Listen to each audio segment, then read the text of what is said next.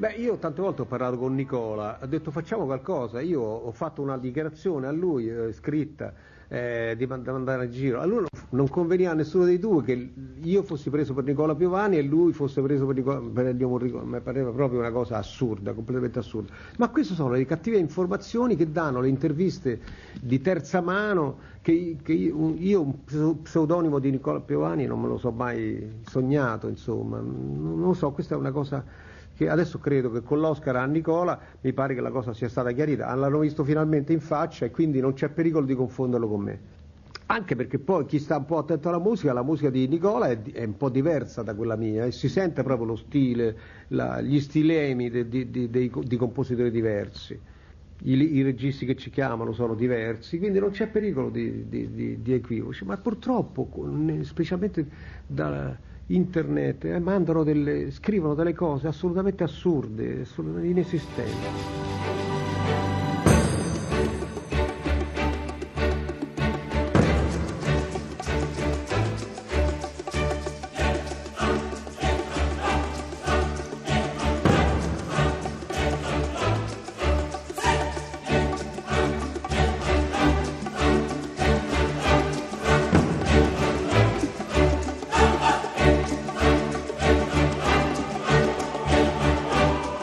Agosti ha sempre l'occasione di farsi scrivere le musiche dal più ricercato autore di musiche cinematografiche del mondo, ovvero da Ennio Morricone, che è al telefono con noi. Buonasera. Buonasera. Eh, ciao, ciao Ennio. Ciao caro Ennio. Ciao.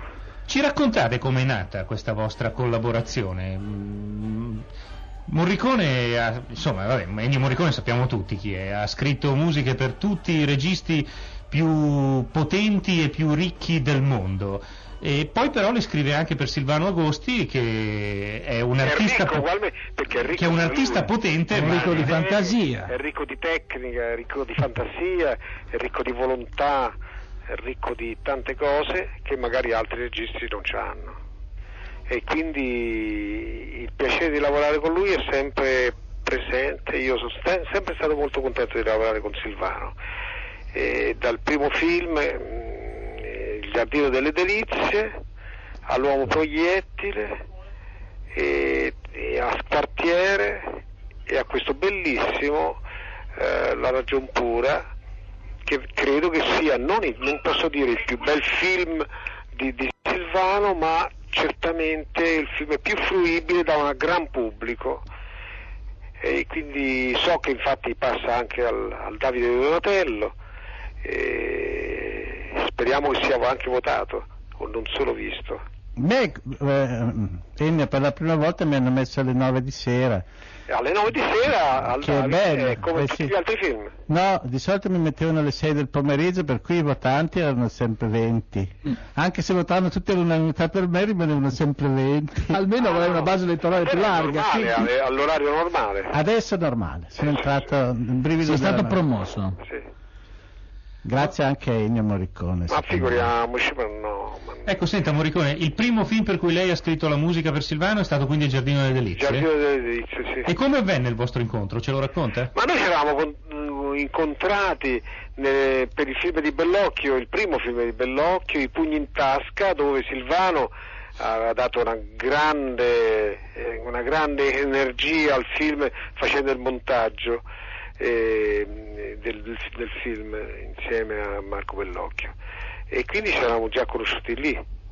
E devo dire che il film è venuto molto bene quel film di Bellocchio venne molto bene. E poi mi pare la collaborazione con Bellocchio di Silvano mh, si è un po' diradata e adesso credo sia quasi perduta.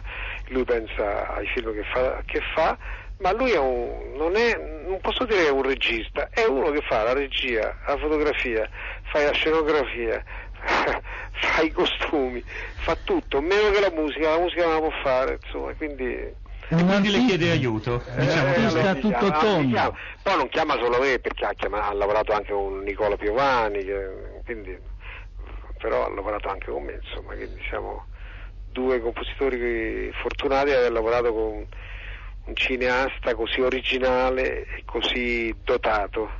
Ma Morricone, lei all'Azzurro Scipioni ci va ogni tanto? Che è il cinema di Silvano Agosti qui a Ci Roma, sono diciamo per i non andato, romani? ci sono andato, ma non, non vado così spesso da... E le piace? Perché è un cinema con un'atmosfera Eh, tutta un particolare. delizioso, un cinema delizioso, poi le poltrone sono straordinarie perché se non sono cambiate da quando ci sono stato io sono poltrone beh io non voglio dire perché la gente deve essere incuriosita ad andare a vedere il film No, sono, sono sempre quelle, Silvano, non diciamo da dove arrivano, arrivano da un posto strano le poltrone dell'Azzurro Scipioni. Devo rivelare una cosa. No, non lo dire. La terza poltrona di sinistra, sempre dell'aereo Jumbo, rimane sempre vuota perché dicono no, quella è riservata. E poi mi dicono ma scusi ma è cominciato il film perché è ancora vuota ed è riservata? E poi uno mi ha detto senti mi dici in segreto che è e io gli ho detto la verità a Ennio Morricone.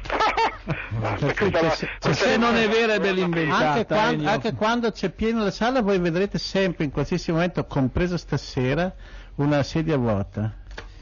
Questa non la aspetta- sapevo Silvano eh. Chi aspetta Ennio te Morricone? l'ho rivelato stasera perché così Così ti ricatta. Ennio, devi andare a vedere no no per carità. A me Sei piace anche se tu non venissi mai ti dirò che ho visto una cosa del genere. Io non è una mia idea immediata è un'idea che mi colpì molto in un- una piccola sala di Trieste dove avevano messo eh, seduto questa sala si chiama Miela, lo potete vedere perché sono più di è 20 bellissimo quello sul più, più di 20 anni che c'è questa cosa, eh, c'è seduto James Joyce, è seduto nella terza poltrona di sinistra.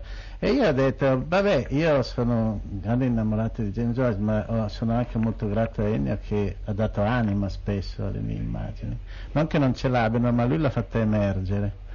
E allora io ho fatto la stessa cosa, un po' copiato, ecco, per, per saziare Moscati, che se no rimaneva troppo inquieto. Senta Morricone, un'ultima curiosità. Sì. Eh, I film di Silvano Agosti non assomigliano ai film che vediamo normalmente nei cinema. Eh, lei nel, nel comporre la musica per i suoi film si pone dei problemi, delle sfide creative diverse da quando compone, che ne so, per Tornatore piuttosto che per un film hollywoodiano? Insomma. Per l'ultimo film sì, e per il primo.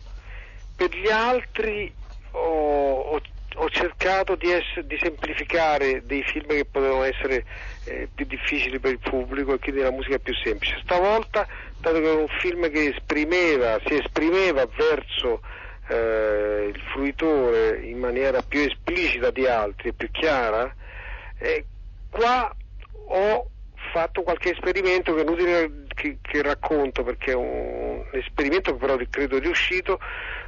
Mm, è inutile che lo racconto perché è essenzialmente musicale ma è espressivo allo stesso momento e riguarda lo strumento la tromba che è suonato da un ragazzino la tromba piccola che, che esegue qualcosa con dei suoni speciali con dei suoni speciali rispetto all'armonia normale del, della- della- del pezzo della composizione Ecco, quindi è inutile che racconto perché sennò andiamo a finire le cose a discutere su cose più complicate che riguardano sol- essenzialmente la musica, che la gente poi neanche deve sapere perché deve ascoltare e vedere il film, vedere e ascoltare eh, senza porsi problemi. Comunque è un esperimento riuscito che non pone problemi a- all'ascoltatore, ma comunque dà un tocco di originalità alla musica.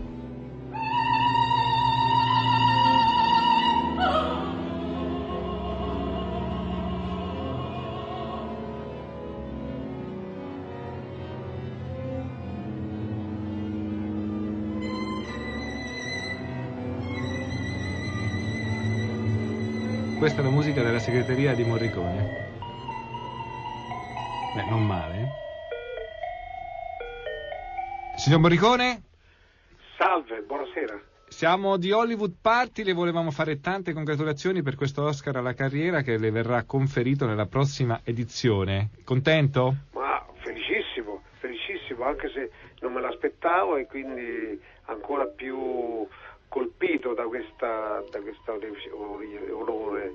Eh, è veramente un grande piacere, grande soddisfazione. Possiamo dire che prima o poi Hollywood ripaga i torti?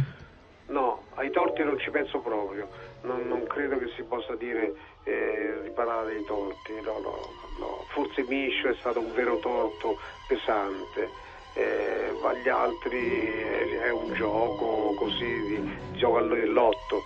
Se arriva la, terzi, la quaterra o, la, o il terno o la cinquina è un caso quindi no, no, gli altri non sono torti. Quello, quello di Miscio mi è sembrato un torto allora in quel periodo, ma comunque me ne sono dimenticato, non ci penso più, la, la vita de, di quel film ancora continua dopo vent'anni e quindi questa è la più grande soddisfazione. Senta, i compositori italiani, secondo lei, sono all'altezza della fama che lei sta lasciando loro in eredità oppure ancora si devono un po' fare?